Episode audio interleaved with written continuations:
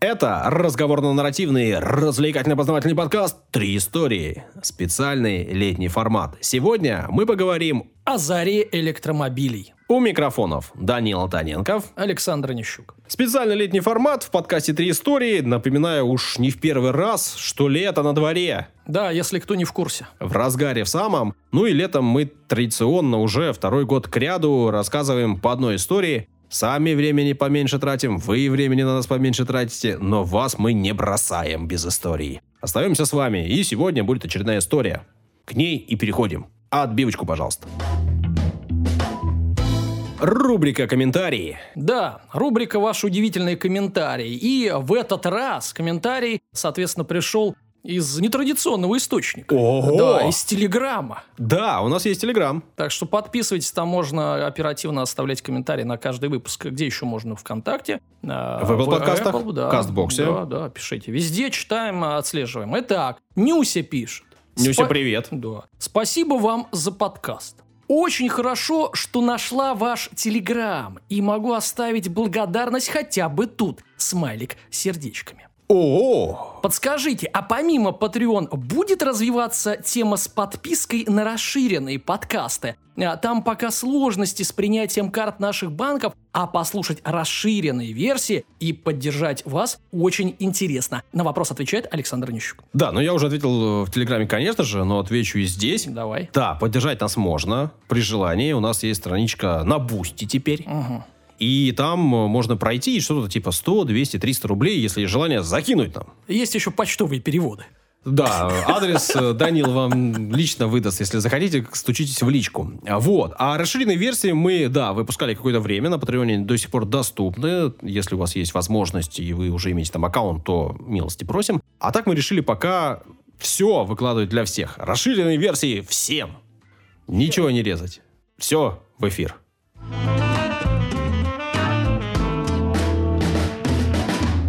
Чё, чё, куда, чего? Чего, зачем? Заря электромобилей.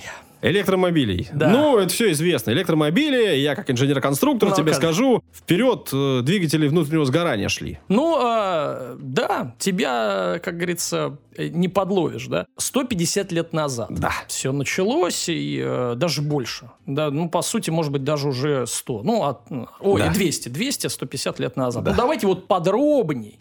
Подробней. С деталями. С деталями, с датами, с фамилиями. Ура! Вот, да. Много вот этого Саша, всего. как ты любишь. Все для тебя. Спасибо. У тебя день рождения не скоро, Спасибо. но вот почему-то я решил так поступить. В общем-то, получается, что действительно электромобили появились в начале, ну, не то что в начале, а в конце первой четверти как правильно говорить, в конце первой четверти 19 века. Ну, вместе с электрификацией городов. Электричество стали э, внедрять, Мгм. ну, а почему бы и транспортное средство на основе электричества не сделать? И долгое время они были успешными и даже массовыми. Не просто какой-то м, там один экземпляр, на котором там разъезжал какой-то богач. Нет, э, мы про цифры поговорим, сколько их было произведено. Но э, в итоге они утратили лидирующие позиции. Почему?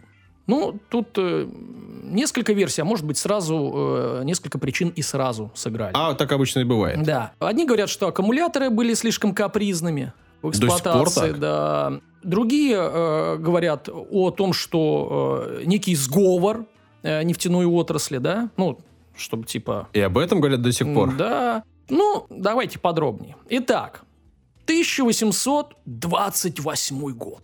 Ого. Ого, 200 лет почти назад. Венгерский изобретатель, э, вот тут вы уж простите, сейчас фамилии пойдут, как, как они правильно произносятся, я э, могу ошибаться. Аннюс Ядлик, Мгм. нормально, да? Ну. Значит, он изобрел одну из первых моделей электромотора. Он построил э, на основе этого маленькую модель автомобиля, и которая приводилась в движение этим мотором. То есть, ну, условно, модель. Да? Через 6 лет кузнец из Вермонта Томас Девинпорт и его жена Эмили э, построили небольшую модель тоже электромобиля. А, Она ездила по круговому электрифицированному треку. И э, Девинпорта использовали шелк от свадебного платья Эмили. Вот такая подробность. В качестве э, проводника тока. Да. Да, необычно. Не провода медные. Шелк. Да. И еще через год профессор Сибрандус Стрейтин А он откуда? А Он из э, э, Нидерландов. Ага. И его ассистент э, Кристофер Беккер построили э, тоже небольшой электромобиль, который получил энергию от неперезаряжаемых батарей, то есть не от аккумуляторов. Я почему говорю, там, там, там, то есть... э, По всему э, миру. По всему миру кто-то где-то открывает. Есть, Да, потому что идея витает в воздухе, и э, все независимо друг от друга начинают э, Что-то такое. изобретать. 1837 год. Те самые Томас Эмили, Ага. значит, с платьем, и теперь уже их коллега Оранж Смайли а, получили первый в Америке... Оранжевая улыбка? Да, конечно. Значит, первый в мире патент на электрическую машину и мотор. Во, пошло, Мгм. патент пошел. В том же 1937 году и через 4 года, в 1941-м, химиком из Абердина Робертом Дэвидсоном были построены уже полноразмерные электрические автомобили. До этого были модели. Больше из них, то есть два их, да, который был построен в 1941 году, использовали в качестве источника энергии гальванические ячейки. И вот он мог перевести 6 тонн на расстояние полтора мили. Это грузовик. До скорость, э, ну, потому что он сам-то немало весил. То есть он сам и весил где-то там порядка 5-6. Он себя мог перевести, Ага. понимаешь? Вот, может быть, людей уже не мог. Скорость 4 мили в час. Быстрая ходьба. К сожалению, вскоре вот этот э, первый электромобиль был разрушен сотрудниками железной дороги. Конкурентов Ну, испугались? ну да, увидели источник как бы вот, ну, у- э, угрозы для своего существования. Хотя электромобили э, были не экономичны, все равно угроза как бы, ну, была. Надо сказать, что стоимость использования вот этих батарей была примерно в 40 раз выше, чем стоимость сжигания угля. Ну, чтобы вы понимали. В общем, не экономично. пока. Ну, на старте всегда так Да, и бывает. да, да. 1859 год движемся. Французский физик Гастон Планте изобрел э, свинцово-кислотную батарею. Она сделала возможным практическое создание электромобиля. Отмечу, вот эти свинцово-кислотные аккумуляторные батареи до сих пор используются в некоторых, э, уже отмирает, конечно, почти, а, уже все уже, но в некоторых еще используются, а в обычных э, автомобильных э, они используются для запуска двигателя. Аккумуляторы. Да, современные электромобили используют э, в основном литий-ионные батареи, как мы знаем. Свинцово-кислотные аккумуляторные батареи наши, они очень похожи на, вот, на те батареи, которые создал Гастон.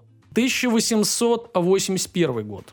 То есть такие большие э, идут перерывы, да, там 59 81 Видим, что развивалось уверенно, но медленно. Потом э, пойдут новости уже почти каждый год. Значит, 81 год. Французский ученый э, Камиль Альфонс Фуаре сильно улучшил конструкцию вот этих э, батарей свинцовых э, и значительно увеличил емкость. Это привело к промышленному их производству.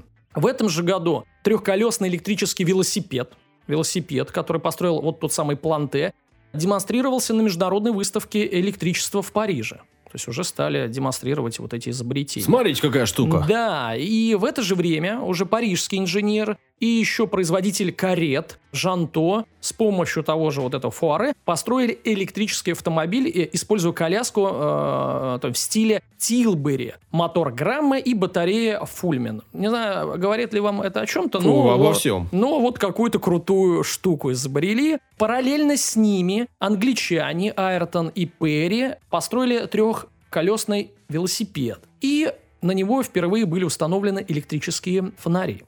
Тоже использовались вот эти свинцовые батареи, и он мог проехать, Саша, ты любишь цифры, от 10 до 25 миль. И имела максимальную скорость уже 9 миль в час. Растет скорость. Нормально. Значит, 84 год. Англичанин Паркер построил первый практически... Питер? Томас. Томас. Как э, Уэйн. Если ты Да-да-да, об про этом. эти вселенные, да. Значит, э, вот этот э, Паркер построил первый практически производившийся электрический автомобиль. То есть, э, ну, наладили производство. А то были все какие-то... Экспериментальные образцы. Экспериментальные, единичные, да, вещи.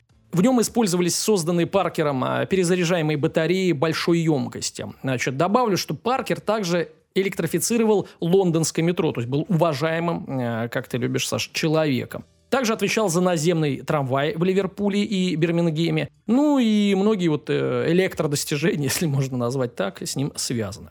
Достижение электротранспорта. Формулируйте, я, я- пожалуйста. Я сократил. История долгая, я сокращаю. А вот ваши замечания ее удлиняют. А в этом же году... О каком годе идет речь, Саш?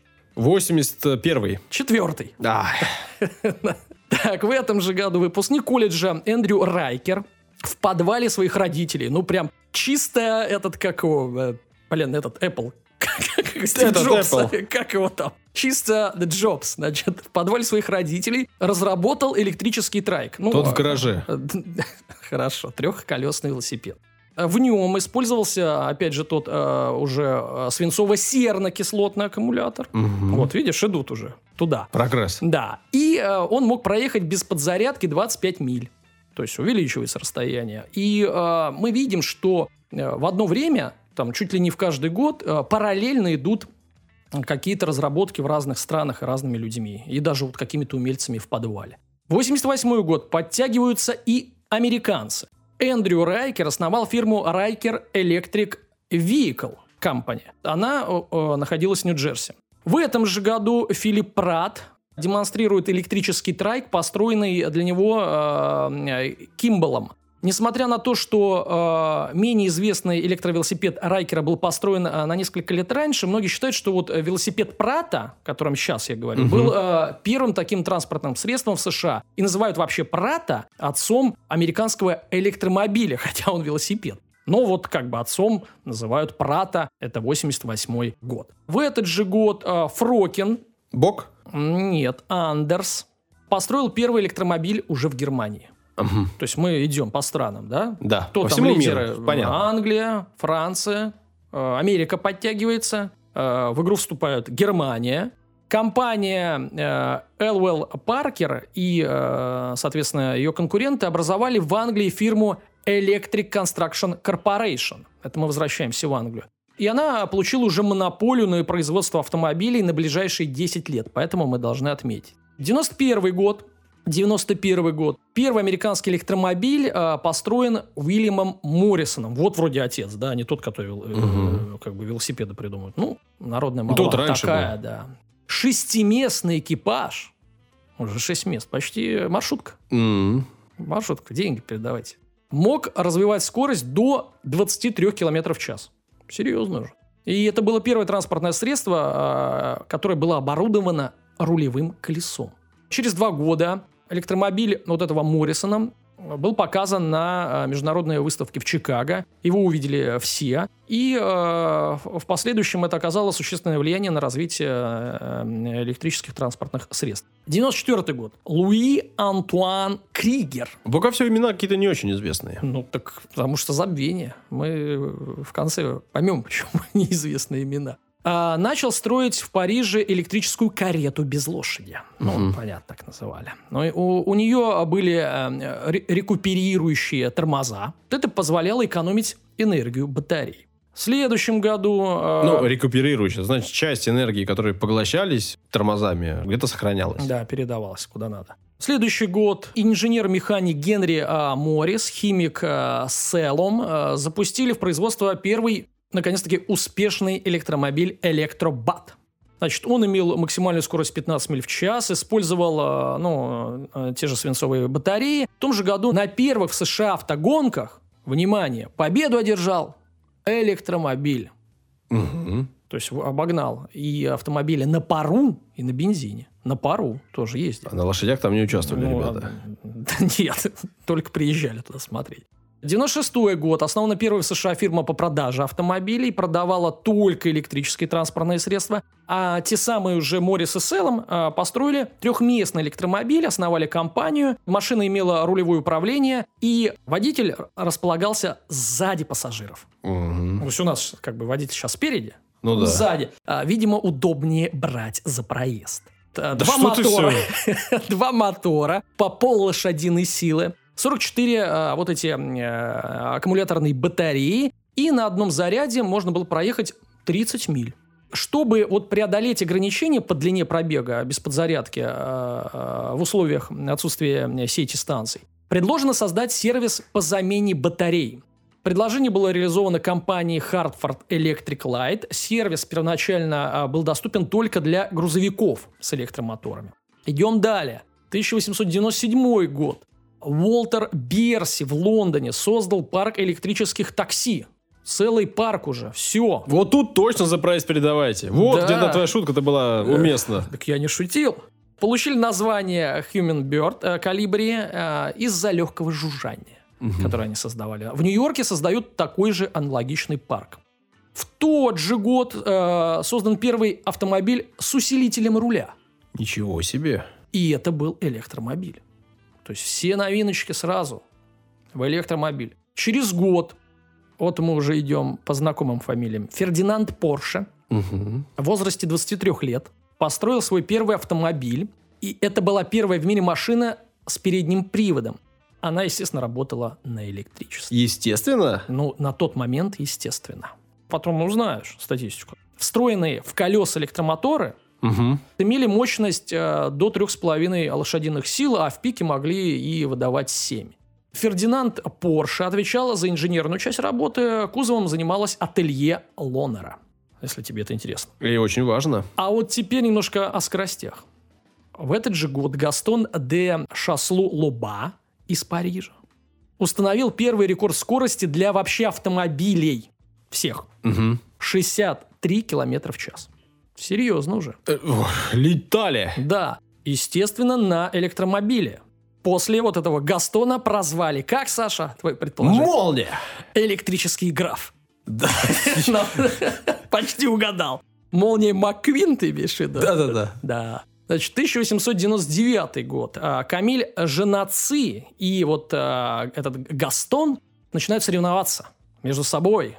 Кто, а, Быстрей. э, Да, кто быстрее, рекорды скорости э, устанавливают там э, раз за разом.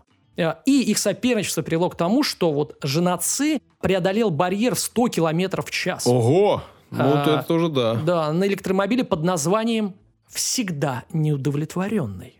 Ну, видимо, скоростью. Это по-французски как-то? Ну, ну, я не, не стал, да, своим французским щеголять, конечно, чтобы никого в шок не, не повернуть. I can get no satisfaction практически. Ага. Да, именно по нему роллинги написали свою песню. Рекорд 105 километров в час, соответственно, был установлен вот в этой битве двух э, титанов. Ты гуглил, как выглядела машина?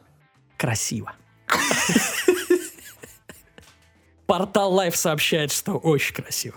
Так, одно- одновременно с этим произошло уже э, слияние множества крупных компаний, о которых шла речь ранее. То есть мы видим, как создается монополия. Это Riker Electric Vehicle Company, Electric Carriage and э, Wagon Company, Electric Storage э, Battery и Samuel Electric Carriage and Wagon Company. Все запомнили? Да, это я обо всех говорил ранее, да-да. Ну, в общем-то, о некоторых из них говорил. Новая компания получила название Electric Vehicle Company, и она, естественно, стала устанавливать монополию на электрические э, транспортные средства в США. В этот же год Бейкер и Фред, а также Уайт создали предприятие Baker Motor э, Vehicle Company, которое впоследствии стало одним из крупнейших предприятий по производству городских автомобилей. Мы видим, как э, развивается уже бизнес, и э, люди делают ставки на именно электромобили. Кстати, для нас это интересно, потому что именно в этом году в России свой первый электрокар сконструировал Ипполит Владимирович Романов. То есть у нас тоже был умелец Ну, фамилия у него хорошая была. тоже где-то, видимо, в подвале, как, потому что никаких компаний у нас... Какой не- год? 99-й. 1899. Ну, с фамилией Романов, я думаю, он мог и не в подвале где-нибудь. Да. И вот, Саша, немножко таких общих цифр. Э, В 1900 году, внимание, 38% автомобилей в США, а это 34 тысячи единиц, Ого, были, соответственно, электромобилями. 34%. 38%. Больше 34 трети. тысячи, да. 40% на пару. И только 22% в 1900 году на бензине. Представляешь? Ну, там еще м, бензин. Или только... Там, Ну, наверное, ну, в общем, внутреннего сгорания. на двигателя. двигателях, да, внутреннее сгорание, назовем это так. Да. 1901 год. Всплывает фамилия Томаса Эдисона. Мгм. Он запатентовал железо-никелевый аккумулятор, что важно для развития, соответственно, э, э, электромобилей. Через год Porsche построил э, свой второй автомобиль, уже гибридный. Вот он, первый гибрид. И, соответственно, на электромоторе он мог проехать 40 миль. В то же время установлен новый мировой рекорд скорости, Саш. 135 километров в час. 167. Да, установил его Бейкер. И вообще на этом, э, что логично, автомобиле впервые появились ремни безопасности. Пора бы уже на такой скорости о ремнях подумать. Слушай, ну 167 это сейчас на современном автомобиле, там со всеми делами уже немножко страшновато ехать-то на такой а, а скорости. это 901 год. Безумие какое. Да. Позже он, этот Бейкер, говорил, что достиг скорости в 204 км в час. Но не был зарегистрирован. Но рекорд, да, не был официально зарегистрирован. Позже он построил еще более мощный автомобиль, но на нем он врезался в толпу на трассе. И погибли двое человек, и он завязал с этим. Больше никогда не участвовал в гонках. Видимо, вот этот трагичный случай на него сильно повлиял. И рекорд, вот этот 167 км в час, продержался в течение 64 лет для автомобилей вообще. Ну, там- А если взять 204? Ну, поверить на слово. Да. Это безумие какое-то, да? То есть 64 года. В 1907 году появился автомобиль Detroit Electric, э, разработанный компанией Anderson Electric Car Company. И в следующие 32 года было произведено 13 тысяч таких машин. И даже сам Генри Форд покупает такую машину, Форд, Мгм. своей жене. Жене самое лучшее. Производит всякую лажу, а жене вот этот электромобиль. В 1912 году уже 39 тысяч электромобилей по дорогам США ездят. Чарльзом Кеттерингом изобретен электрический стартер. И по иронии судьбы, это повредило рынку электромобилей. Поскольку автомобили э, с бензиновыми двигателями стало легче заводить. То есть не надо было использовать вот рукоять. Тренденден. И изобрел он для электромобилей и пф, откузмил. 1913 год. Дело движется к развязке. А именно, Форд убивает электромобили. Каким образом? Он запускает массовое производство модели Т на своей первой э, в истории э, конвейерной линии. Цена, соответственно, бензиновых авто существенно падает, и электромобили в течение нескольких последующих лет стали в два или э, даже три раза дороже бензиновых. То есть за счет э, вот этого конвейера э, и масштаба производства.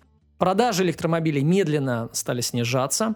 Другими факторами э, отмечают историки э, автомобилестроения, факторами, которые привели к смерти электромобилей, э, были следующие. Это дешевая нефть из Техаса, которую ну, все более, ну, больше и больше добывают.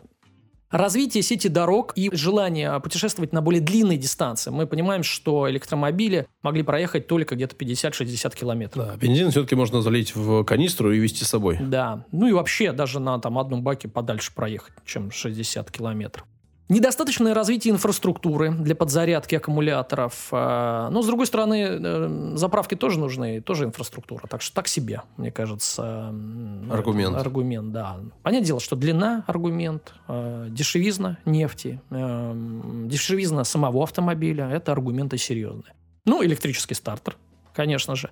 И целом, несмотря на то, что в топе топовый электромобиль, как мы знаем, разгонялся 167 или даже 204 км в час, то а, ну, обычные для, для- Средние. массового да, а, как бы потребителя, они были все-таки медленнее электромобиля. Ну и э, какие года-то? Где-то 913. Потом Первая мировая, то есть не до этого. В общем-то. Вот такие а, факторы называют причиной смерти. Ну давайте уже про смерть поговорим о электромобиле. Значит, в следующие 10 лет электроавтомобильные компании закрываются постепенно. И в 23 году одна из немногих оставшихся фирм, одна из последних, Милберн, куплена General Motors. В 29-м Андерсон в возрасте 75 лет, им- имея проблемы со здоровьем, продает свою вот ту самую Detroit Electric Company. Это, напомню, э, машину, которую покупал э, э, Жене Форд. И были причины, потому что на самом деле самый новый экземпляр был продан аж три года назад. То есть три года не покупают уже м, автомобили. Ну, что там, как говорится, уже рыпаться. В общем, я хотел сказать, что в целом-то история трагичная. То есть мы видим активное, уверенное развитие электромобилей. э, В какой-то момент даже 40% э, как бы дорог покрывают именно электромобили. Э, Но открытие нефти, потом э, легкая добыча, Форд со своим конвейером, убивают транспорт. И вот тут бы хотел немножко рассуждать. Мы любим же рассуждать. Это те самые расширенные версии. Да-да-да, которые, да, прямо сейчас. Что было бы, вот давай смоделируем, э, как называется, умственный эксперимент. Значит, если бы Ford сделал конвейер не для своего автомобиля, но он владел э, бензиновым да, автомобилем, производством бензиновых, а не электромобилей. И он создал, естественно, конвейер для своей машины. А если бы он владел электромобилем и создал конвейер, то есть Форда-то мы все там любим, уважаем именно за конвейер, а не за машину, то есть э, создал бы эм, конвейер для электромобилей, что удешевило бы, э, соответственно, электромобили.